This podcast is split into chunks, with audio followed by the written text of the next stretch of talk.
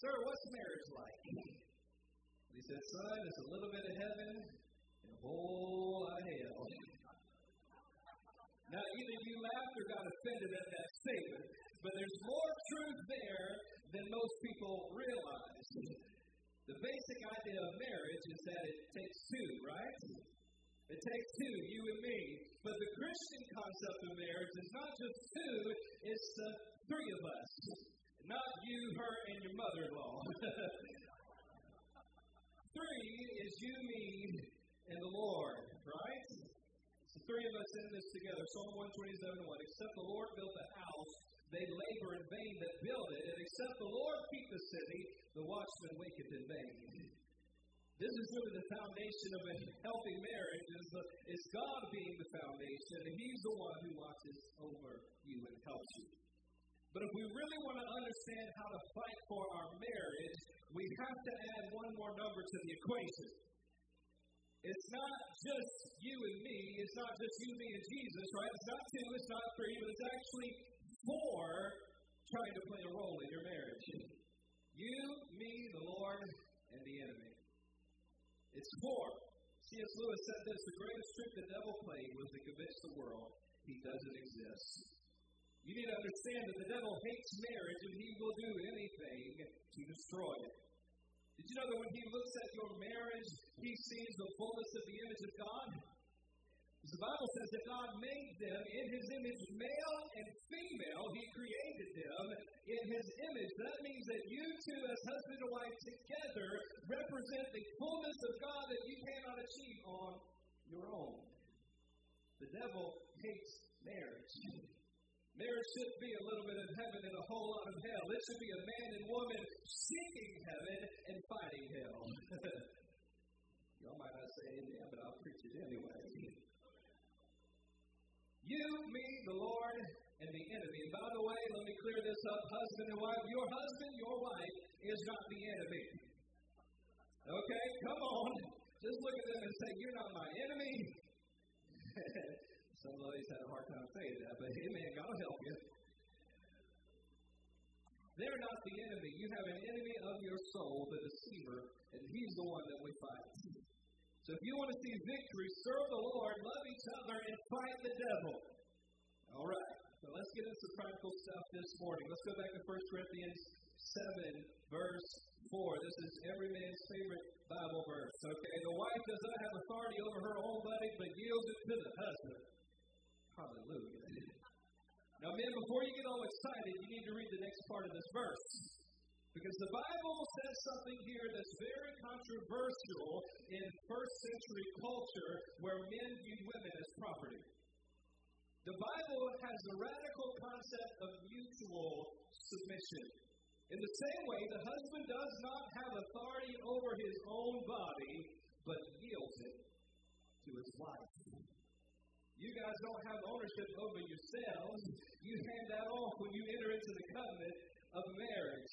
And if I could sum up what the Bible's saying in this verse, it would be this it's not about you. Come on, somebody say it's not about me. Come on, say it again. It's not about me. Now have a little fun. Look at your neighbor and say, it's not about you either.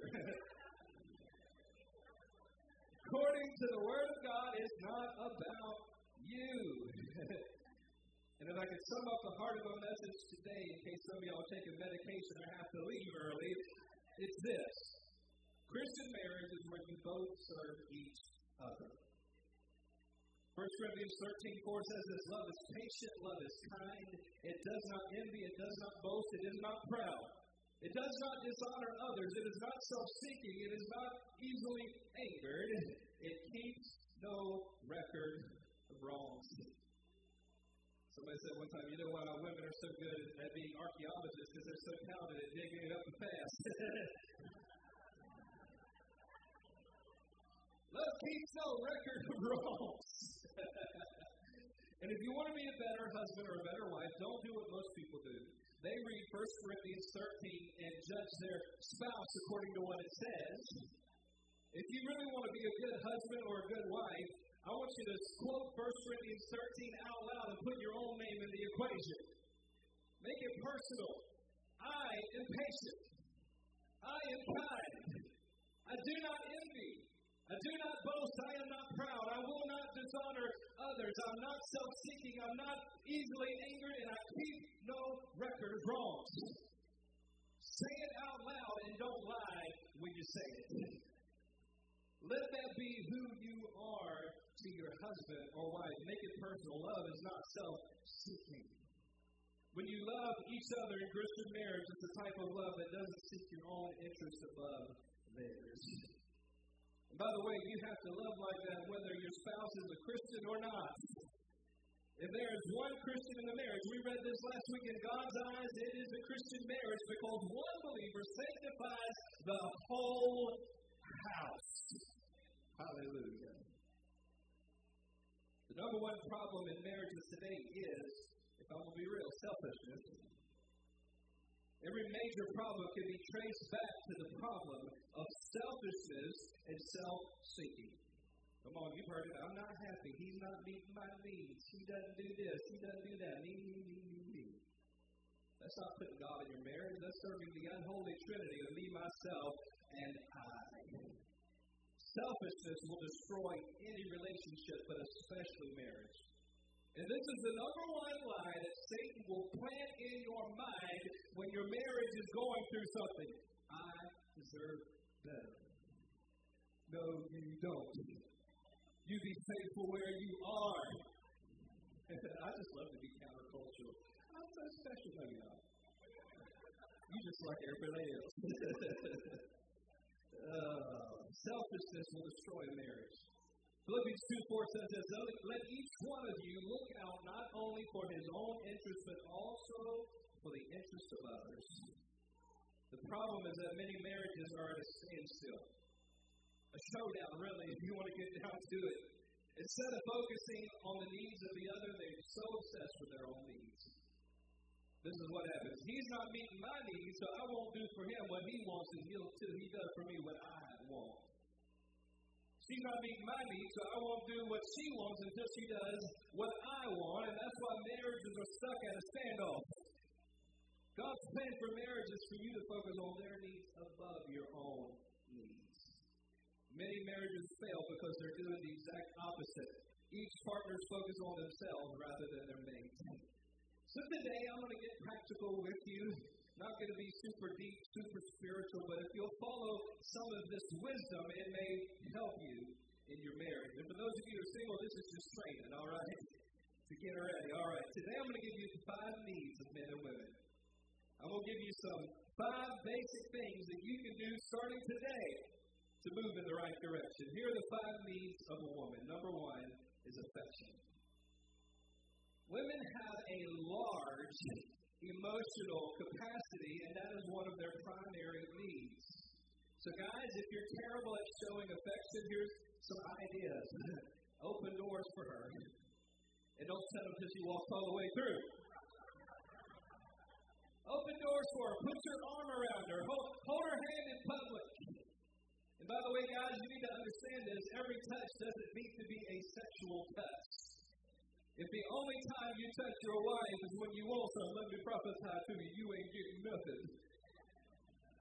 Just trying to help you out. Christian marriage counselors have said for every sexual touch, there should be 12 non sexual touches. Some of you looking at me like I'm speaking Chinese, but listen to me, this will help you. What are some other ways that we show affection? Call her when you're at work and say, I'm just thinking about. Tell you love her. Go for a walk together. Watch a movie. it could be a romantic movie or it could be guns blazing. I don't care. Y'all decide. Send her flowers when it's not Valentine's Day.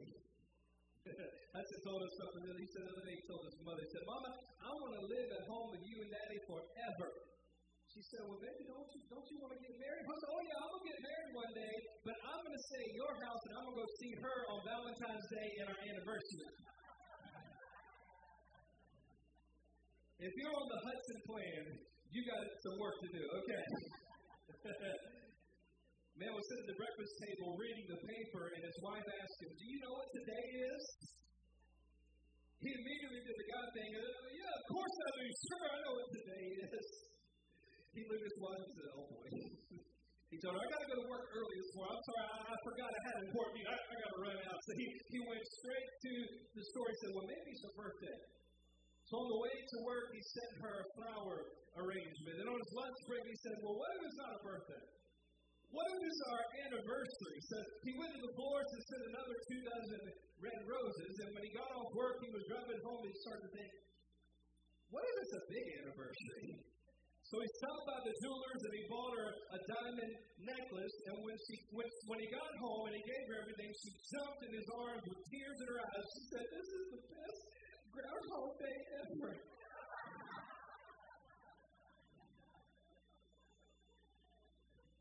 Guys, show your wife a little affection. It will make a difference. These are the woman. One affection. Number two, conversation. Talk to your wife. They say that men talk an average of 7,000 words a day, and women speak an average of 20,000 words a day.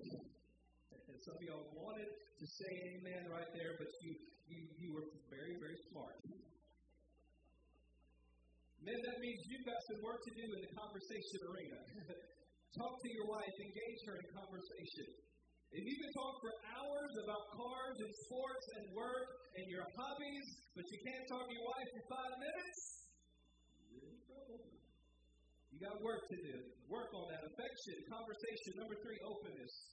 Be open with her and tell her what's on your mind and share with her what you're going through. Because if somebody asks me what I'm going through, I'll say, oh, nothing. That's all good. And I'm dying inside. You got to let go of that pride and open up and share with her everything that's on your heart. Because guys like to shield their family from problems. But marriage is a partnership. And whatever you're going through in life, it needs to be shared. All right, number one, affection. Two, conversation. Three, openness. And four, Oh boy. I don't know if I should say it. Financial support. there you go. Women don't deal with financial pressure the same way that men do. Men are fighters. We, we love a good challenge. I, I just love an impossible situation. When men face financial pressure, something activates inside of us and we tend to rise to the challenge, but women are not wired that way. They need stability, so do all you can to provide that for her. And number five, family commitment. She needs to know that you're committed to her and to the family. So be the best husband, be the best father you can be. Invest in your family and make them a priority. They come before work, before church, before anything else. When I read the book of Genesis, I see God's created order. And I believe that should be a model for us in our relationship. God first made Adam. So it was, okay, it's you and me, God. Then he made Adam and Eve. So marriage came second. And then all the babies and kids and businesses and churches and all that stuff came later. So if you want to be the best husband, the best wife you can be, put your relationship with God foremost and let that determine your second most important relationship with your husband or wife, and then everything else comes after that. Y'all good? Still with me? Well, that was easy. Those are five needs of women. Okay, ladies, here it is the five needs of man. And I hope everybody takes good notes today. Here are the five needs of man. It's really just one need and four alternate options. Okay. Y'all ready? Number one is sex. Some of y'all like this church. Some of y'all ain't never coming back. this is man's number one need. Ladies, if you're trying to find the perfect gift for your husband, for Christmas, for his birthday, for Valentine's, Valentine's Day, St. Patrick's Day, Memorial Day, Easter, President's Day, Columbus Day, Veterans Day, Flag Day, Labor Day, Cinco de Mayo, Thanksgiving, or any given Tuesday. This is the perfect gift that never goes out of style. That's his greatest need, number one. Y'all are so uncomfortable. Let me give you number two respect and admiration. This is very important for men. They need to be respected and admired. Every time you tear him down, criticize him, pick him apart, especially in front of other people, you're robbing him of one of his most fundamental. Men need to be respected and they need to be admired. And this is a trap of the enemy because if you're going through something in your marriage and he doesn't feel respected or admired, the devil's going to send somebody who's going to build him up buttercup. That ain't nothing but the enemy trying to destroy what God has given you. Men need to be respected and they need to be admired, just like it's not okay for a man to say, I love my wife, but I never tell her. It's not okay for a woman to say, I admire my husband, I, I never tell her that. Celebrate him no matter what. Find something about him to celebrate. He might be a loser, but even a broken clock is right twice a day. Fast and pray and say, Lord, show me something I can admire and respect about this man, and God will bless you and he'll strengthen your marriage. Amen?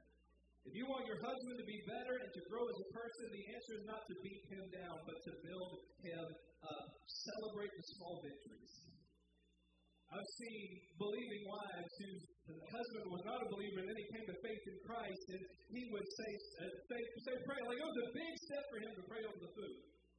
So he would say something like, good food, good meat, good God, let's eat. And you know what the wife says? Picks him apart. You call that a prayer? Starts nitpicking, picking at it. Instead, the right response is, well, hallelujah, you did so good. And praying over the meal today. I'm so proud of you. Because you know what? If you encourage him over terrible prayer, he's going to get excited. You know what? I can't wait to pray again. I'm going to pray better next time. Amen. Scrub a dub dub. Thank you for the grub. It's going to get better and better and better. You want him to improve, celebrate, and encourage him and build him up. Five needs is man. You know what number one is? A hibbity, jibbity, hobbity, hobbity, shoobity, boobity. Number two is respect and admiration. Number three is companionship. Do stuff with it. Have fun together. Guess what? Your husband loves to have fun. Don't make him do it with other people all the time. Find some way to have fun and enjoy life together. Number four, guys love this, and I'll probably get fired for this one, but men like a wife that invests in herself. Ladies, men love love a woman who puts time and effort into herself.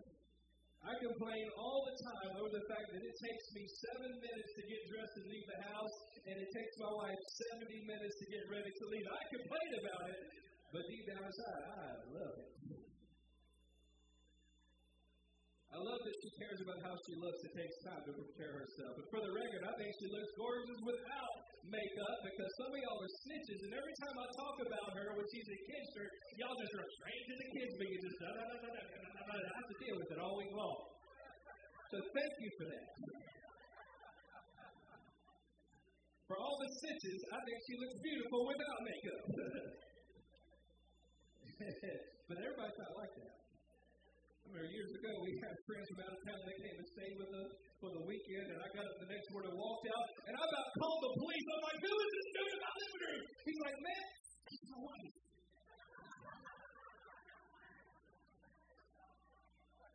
There's nothing like a fresh coat of paint.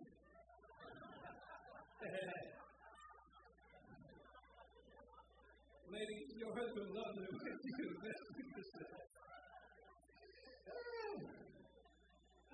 Number five, I'm to pray more than y'all pray at the end of this message. Number five, men need to lead. I know that we live in an age of women's empowerment, and I love empowered women. My wife is a strong woman, and I love that about her. She is capable of doing anything she sets her mind to. I believe in strong, capable women, but the problem is that our culture has done nothing but emasculate men for years.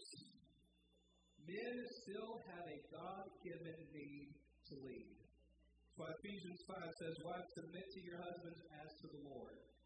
Men, God's called you to lead. And ladies, let him lead.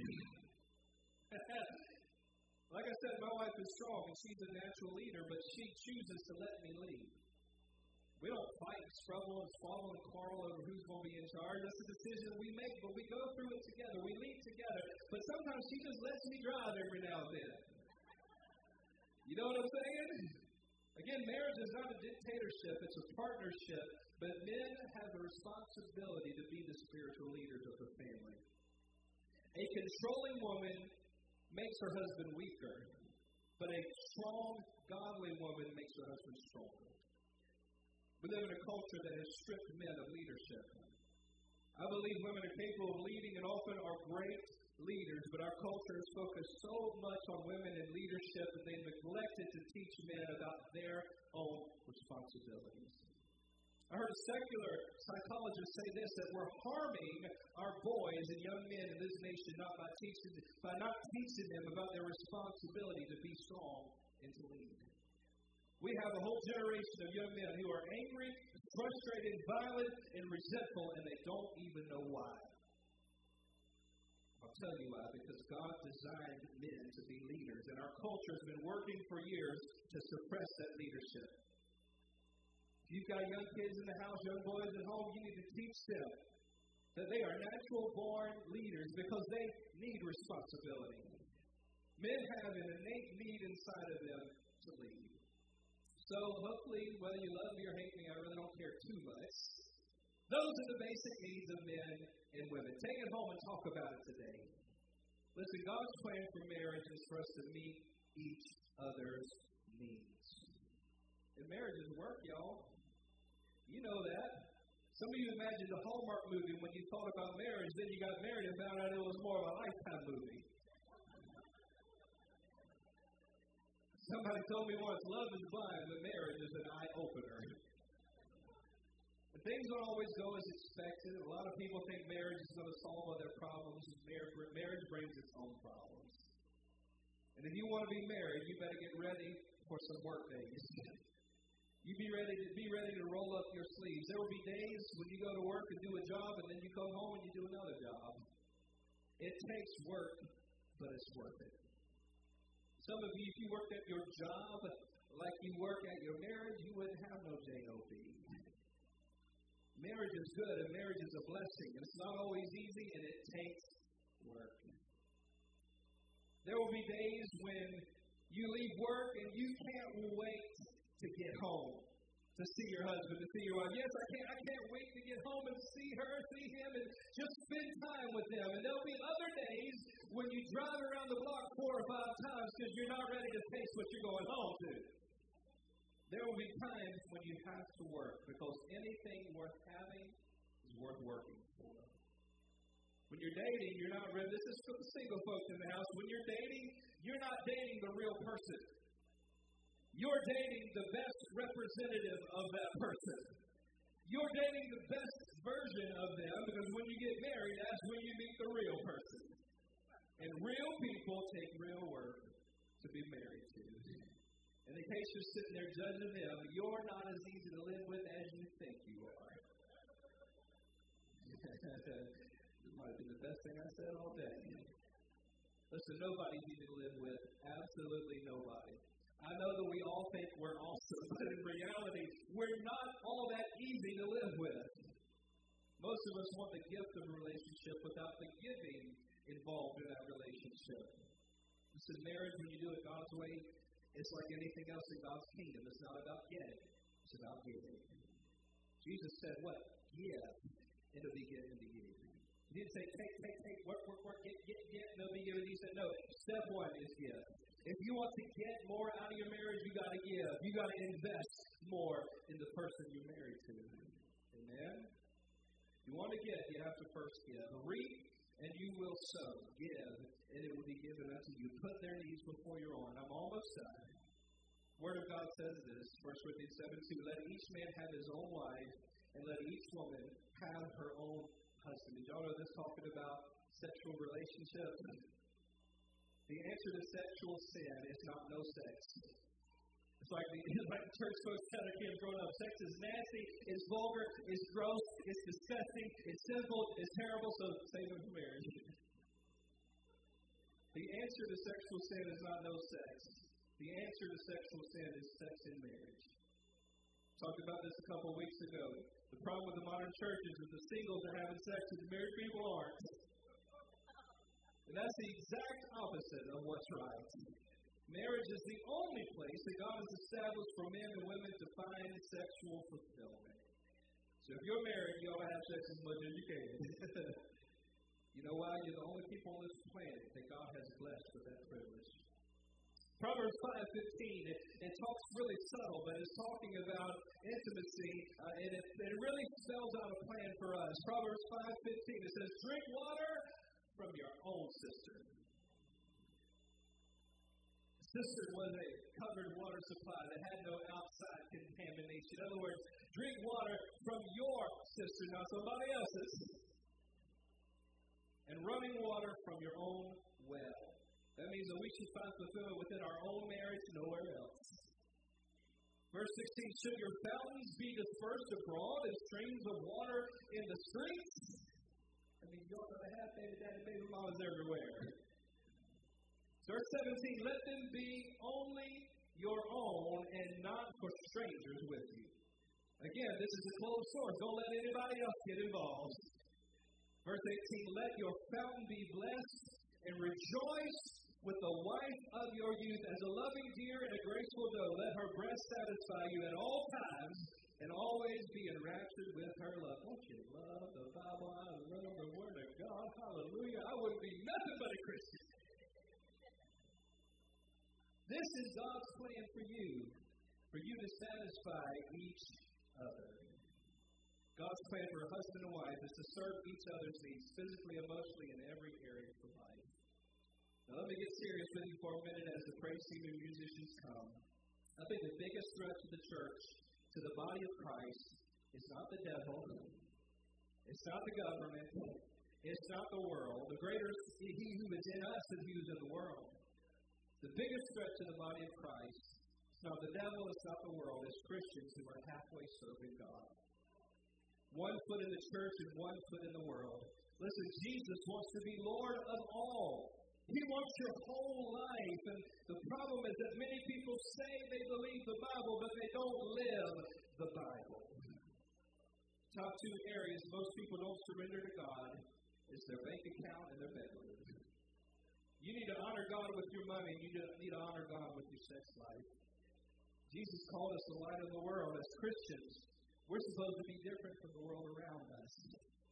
We cannot make a difference in the world until we live differently from the world. So, sex out of bounds is normal to the world, but God has called us to a higher standard, hasn't He?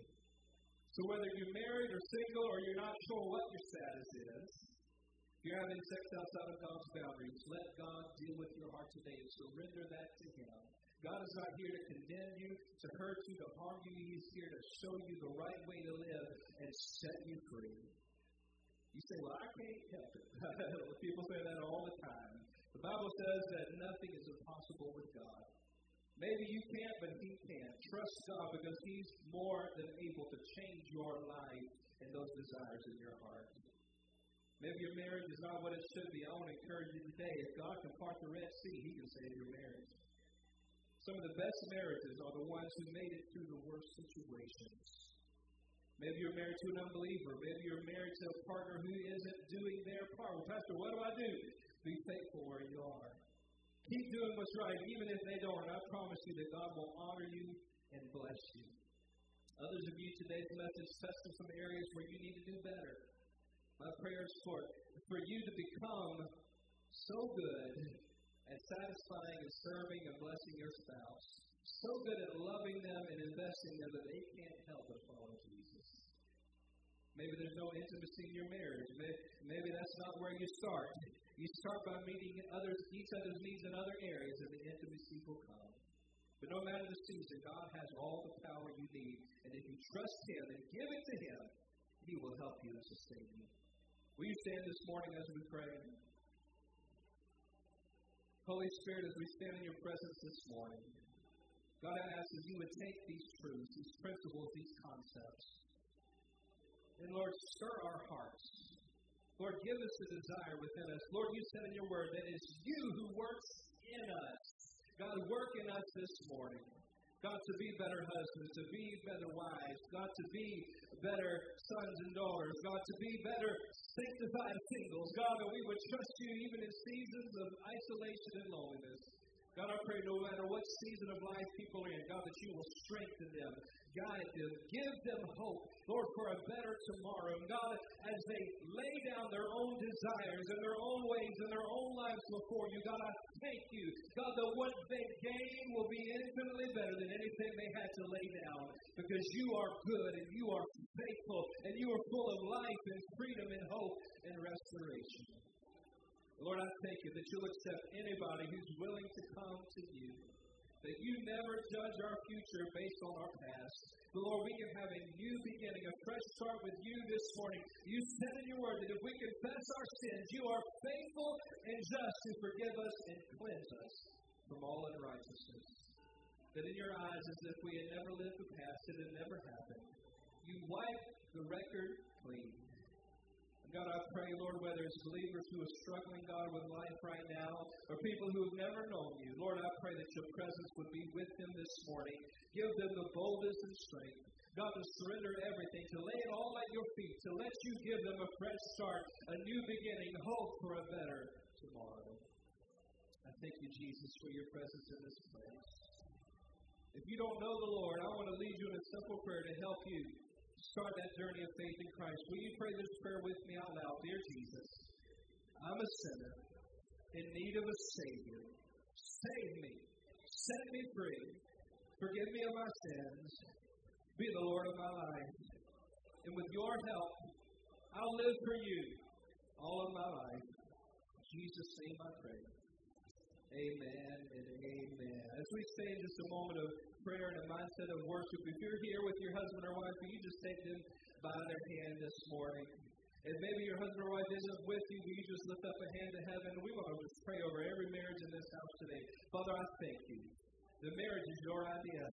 That is your concept. that it's your divine design for mankind. And God, I pray over every marriage in this house today. God, no matter where they are, God, I pray that you would be with them and be present with them. God, that you would strengthen them and protect them, God. And I thank you, Lord, for sustaining each and every one of us, God, through every season of life.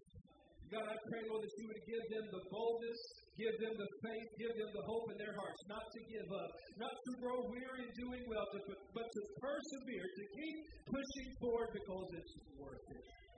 Father, I thank you for your blessings on every family here. God, your blessings on every single person. God, helping them to trust you and follow you.